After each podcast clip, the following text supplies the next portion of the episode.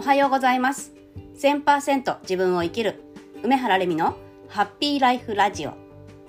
え今日は腑に落ちるっていうことについてちょっとお話ししようと思うんですけどあのあなたは何かね人の話を聞いたりした時に「はあ腑に落ちた!」って感じることありますか？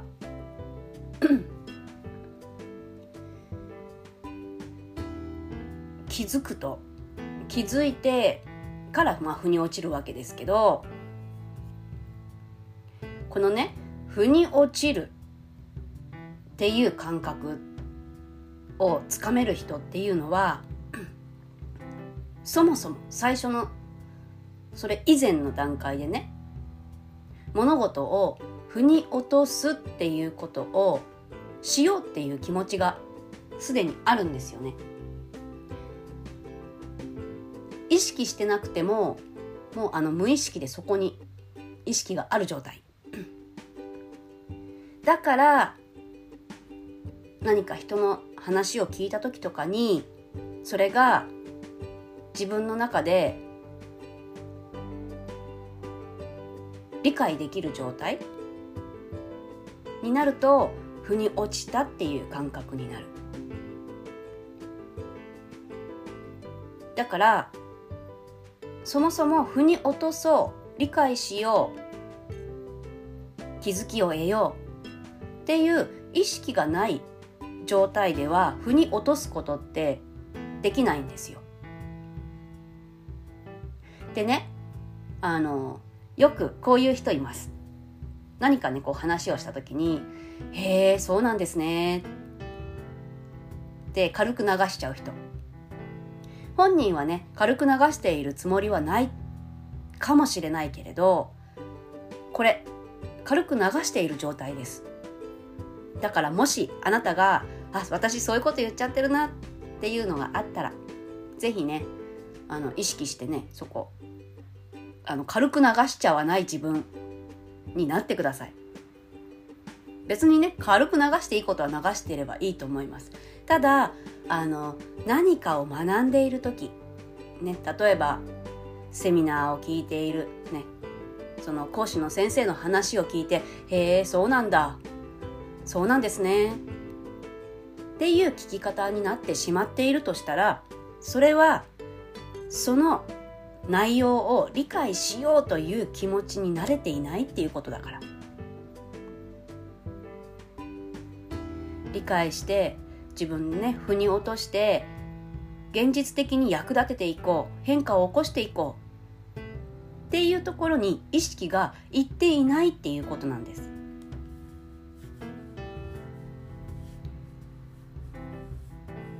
だからね私もあのセミナーやったり講座をやったりしてますけど、まあ、そういうところでねあの、まあ、問いかけをした時とかに受講者さんとお話をしていて「そうなんですね」とか言われるとなんかちょっとね残念な気持ちになったりする。まあそれは置いておいて物事を理解したいねしよう変化を起こそう考えているであればその腑に落とすっていうことをちゃんと自分が意識をして、ね、人の話を聞くっていうのがものすごく大事です。でこれをしてるとね腑に落ちるっていう感覚がつかめるようになっていきます。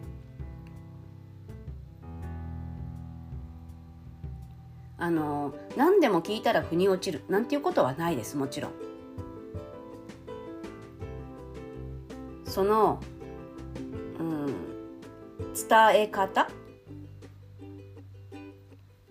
先生の話し方？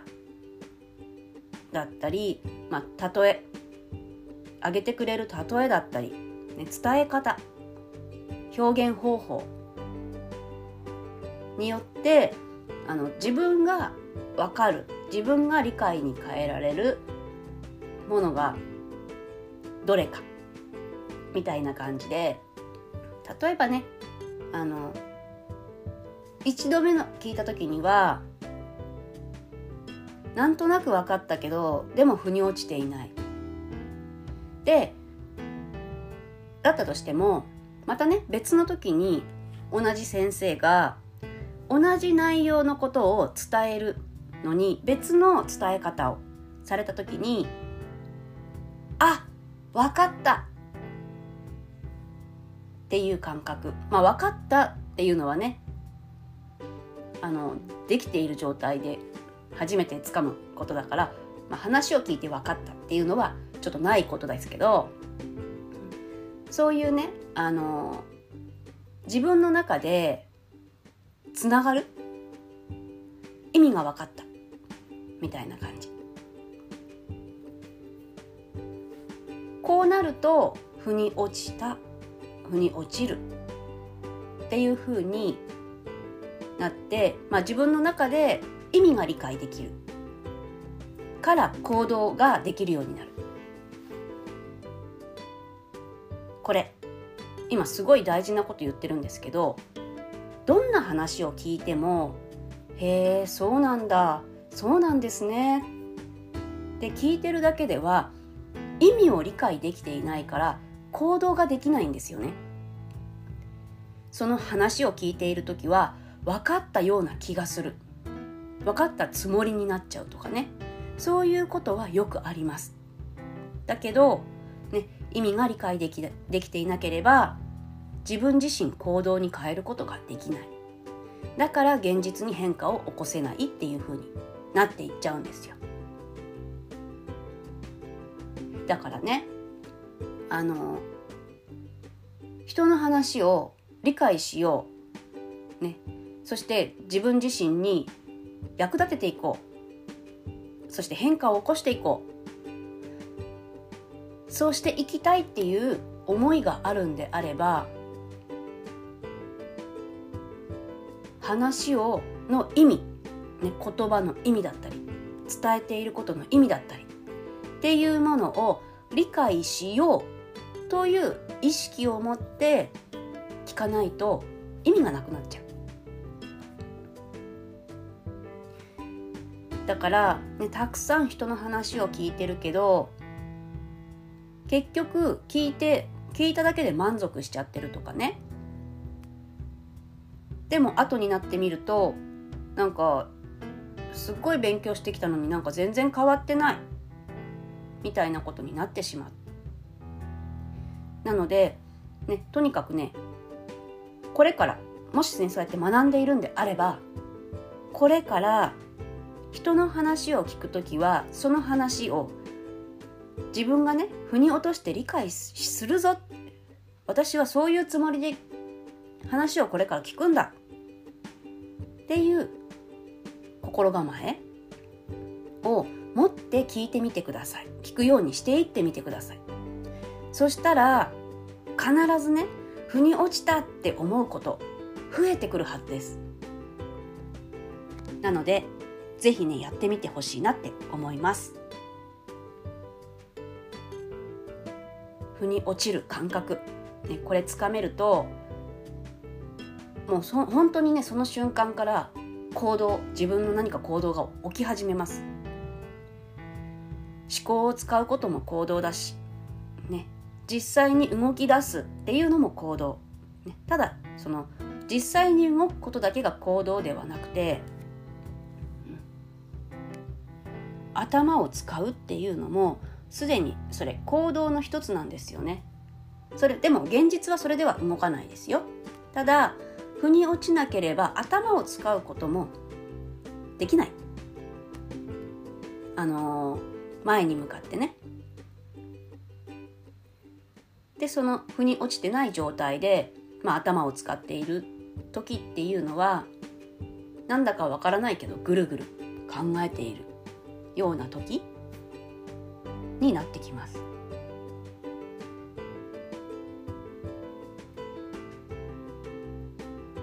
なたもきっとそういう時があったんじゃないかなって。もしかしたら今もそこかもしれない。よね。とにかく理解しようっていう気持ちがなかったら腑に落ちることもないっていうことなんです。ただなんとなく人の話を聞いてて腑に落ちたなんていうことはありえない。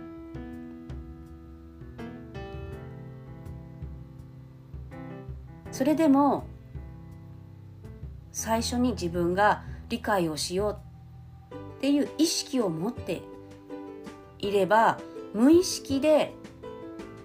それがね無意識になってくると何も考えないで話を聞いていても入ってくる。キャッチできるようになる。そして理解に変えていくことができる聞き方ができるようになる。まあ、理解っていうのもね行動してからしか得られないことなんですけど、まあ、それはまたね別の時にお話ししようと思います。ね、腑に落とす、ね、腑に落ちてくるではなくて自分自身が腑に落とすということ。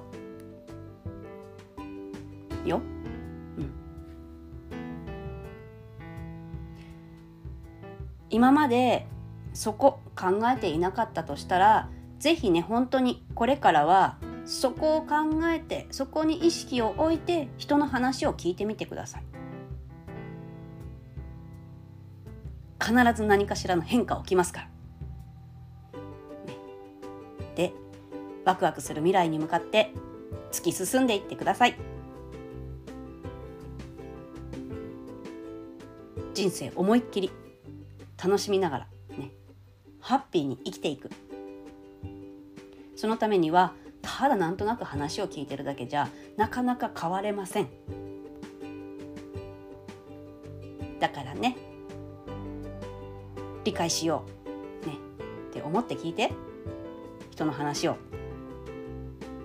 で例えばねあのー、そう思って聞いてるけどよく分かんなかったっていうことがあったらそれがねあの何度でも聞けるもの例えば YouTube とかこうね私のこういうラジオ音声のね後でも聞けるものみたいなものだったら何度も聞いてみるといい。でそれね何度も聞くときに同じことを聞いているっていう感覚ではなくて新しいことを聞くっていうつもりで意識を置いて聞いてみると違う聞こえ方してきます。違うところで気づくものが出てきます。それを繰り返しているうちにあこういうことかっていうのが来ます。だからぜひねあの一回聞いて終わりとかではなくて、うん、自分にとってなんか意味があるな価値あるなって思った時はそれ何度もあの繰り返すね。動画を見るのも音声を聞くのもそれからあの何か記事とかを読むのも全部同じです。たった一度でそれが理解して腑に落とせるかって言ったらなかなかなかなかというかありません。だからこれなんか意味があるなとか価値がありそうだな。自分に役立ちそうだな。必要だな。みたいに感じた時にはそれを自分のものに自分の中にしっかりと落とし込めるように何度も何度もね読んだり聞いたり見たりやってみてください。そしたら、ね、その前提意識は自分が腑に落とすっていうことを思ってですよ。そしたら必ず腑に落ちる時が来ますから。ぜひねそれをね楽しみにというかねやってみてもらえたらと思います。では今日はこの辺で。ではまた。